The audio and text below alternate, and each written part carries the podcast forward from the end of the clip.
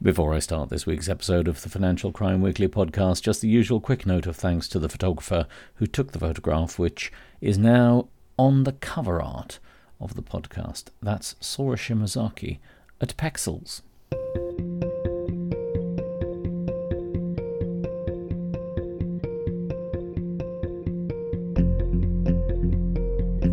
Hello and welcome to the Financial Crime Weekly podcast. I'm your host, Chris Kirkbride. Money laundering and sanctions top the bill this week with some regulatory enforcement thrown in. Also, a couple of consultations which have opened, so that should keep your reading list nice and topped up. In fact, that introduction is rather like last week's introduction because there's been a striking similarity in relation to the stories. And there has been a lot this week. I've had to drop a few dead donkeys along the way. The links to the principal stories in the podcast are in the podcast description. Let's start with sanctions. Some limited sanctions news this week. In the UK, the British government has issued several licenses relating to Russian sanctions. Some ride on the back of the Russian oil price cap, which was announced as coming into force this week. The general licenses relate to, first of all, the Russian oil price cap that's a general license which allows a person to supply or deliver Russian oil by ship from a place in Russia to a third country or from one third country to another third country and allow a service provider to provide relevant services to any person, whether or not a UK person, relating to the supply or delivery of Russian oil by ship from a place in Russia to a third country or from one third country to another third country. The license takes effect from the 5th of December and is of infinite or indefinite duration. Secondly, the wind down license, which allows a person to supply or deliver Russian oil by ship from a place in Russia to a third country or from one third country to another third country, and allow a service provider to provide relevant services to any person supplying or delivering Russian oil by ship from a place in Russia to a third country or from one third country to another third country. This license also takes effect from the 5th of December 2022 and, like the previous one, is also of indefinite duration. A general license, uh, license has been issued which allows relevant institutions to process, clear, and send payments from any person in connection with activities which would otherwise contravene Regulation 46Z9C of the Russia regulations. Some heavy amendments there. This regulation also takes effect from the 5th of December 2022 and is, again, of indefinite duration.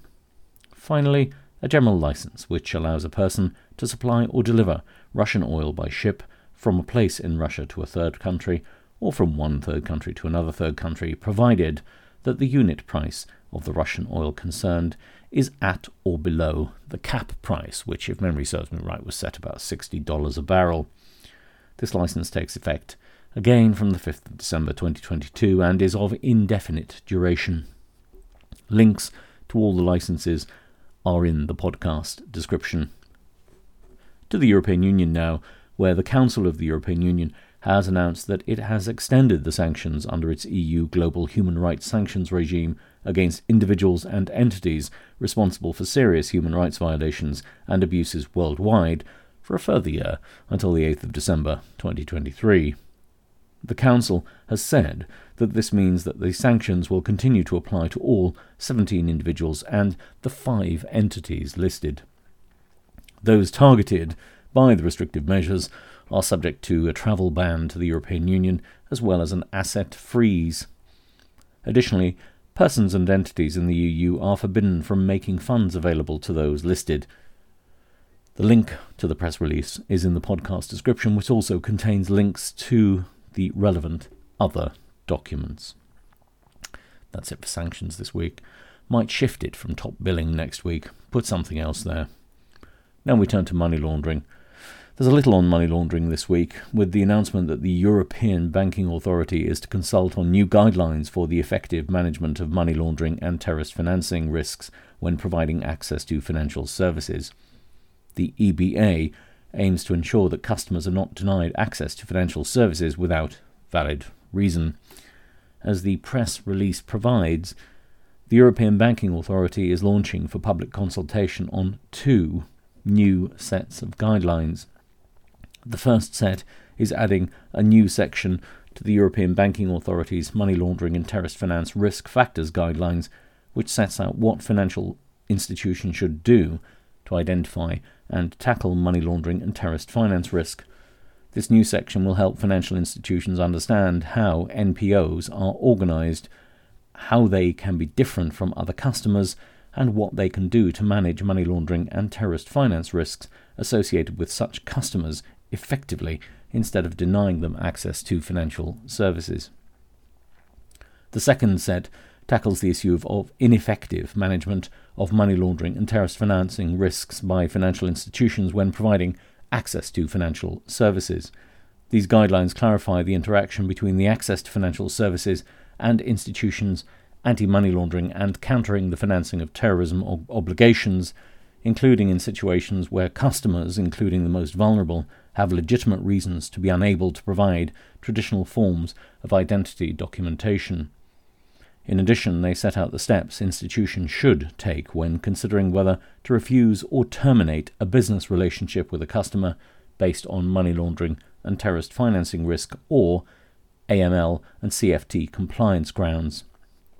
The consultation is open until the 6th of February 2023, and the link to the consultation document is in the podcast description. Now to fraud this week, and our old friend, the abuse of the bounce back loan scheme, and two disqualifications from the insolvency service in the UK. First, John Gerard McGarvey, who's been banned for 11 years after two fraudulent bounce back loan scheme claims worth 10, oh, sorry, 100,000 pounds. McGarvey had applied for two loans which is not permitted or was not permitted under the scheme except in very limited circumstances, and those limited circumstances were not satisfied here, and that there was also, as is typical in many of these cases, an overstatement of turnover for the previous year. The second concerns two unrelated businessmen, Savio Gilbert Pereira, who was a restaurateur, and Sajid Anwar Vali Mohammed. Pereira exaggerated the level of business turnover, again, textbook, and has been banned for 11 years. Uh, Vali Mohammed committed a range of misconduct in relation to his company and is banned for 11 years. Links to the stories appear in the podcast description. To scams now, and a couple of stories. First, the Payment Systems Regulator has published a consultation paper, CP22 forward slash 5, on the technical process that banks and building societies have to follow as part of its new reporting requirement for authorized push payment scams. The responses are sought by 5 pm on the 17th of January 2023. The link to the consultation document is in the podcast description. The second scam story is a bit of helpful guidance, but from an obscure source, namely Trading Standard Scotland. Each day in December, they will publish a warning about a different scam, all on an A to Z theme. And I had a look at it earlier, and they've got some way to go. The link, which will have updated information as December goes on, is in the podcast description. Now we turn to a bit of corruption. Now, this story has come in the wake of the conviction of Glencore for bribery conducted in various countries, which resulted in it having to pay 200, 280 million pounds in financial penalties. This was something that we looked at previously on the Financial Crime Weekly podcast.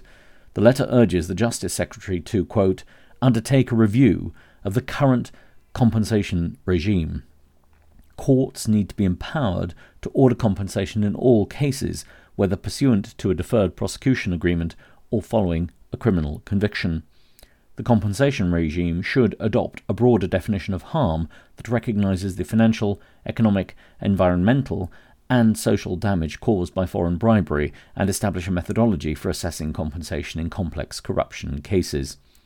Compensation should be returned to those affected by corruption in line with the principles that the UK committed to at the Global Forum on Asset Recovery. These processes for return should be transparent, accountable, and include consultation with non government stakeholders to mitigate the risk of re corruption. Independent monitoring and reporting processes should be implemented to ensure compensation is used to benefit the victims of corruption, including through the funding of anti corruption efforts. The link to the letter is in the podcast description. Now we turn to regulatory enforcement. There has been a reasonable uptick in regulatory enforcement in recent weeks. This week, our regulatory enforcement comes from the Financial Conduct Authority in the UK, and it relates to alleged market abuse. Well, market abuse, which clearly seems uh, satisf- the Financial Conduct Authority, at least, seems satisfied occurred. Anyway, the first one is that the brokers, uh, BGC, uh, GFI, and GFI Securities Limited, have been fined 4.8 million pounds, almost 4.8 million pounds, for failing to ensure that they had appropriate systems and control in place effectively to detect market abuse. In addition to this action in respect of market abuse, the Financial Conduct Authority has also published decision notices against three bond traders for market abuse. The three concerned have referred the decision notices to the Upper Tribunal Financial Services, which will conduct a de novo review of the decisions. Links to both press releases, together with the links to the fin- final notice in the BGC case and the decision notices against the three bond traders, are in the podcast description. And finally, this week, we turn to another consultation which has opened, but this time into the use of investigatory powers. This week, the Home Office has announced a consultation into extending the investigative powers contained in the Proceeds of Crime Act 2002 to an additional range of organisations. Those organisations are the Security Industry Authority, the Food Standards Agency, the Environment Agency, the Public Sector Fraud Authority, and the Department for Work and Pensions. The consultation closes on the 1st of March 2023, and the link to it is in the podcast description. That's it for this week's episode of the Financial Crime Weekly podcast. If you want to do so, you can subscribe wherever you get your podcasts, and you'll hear from me again, all being well, next Sunday with the usual roundup of all things financial crime. Have a great week, everyone.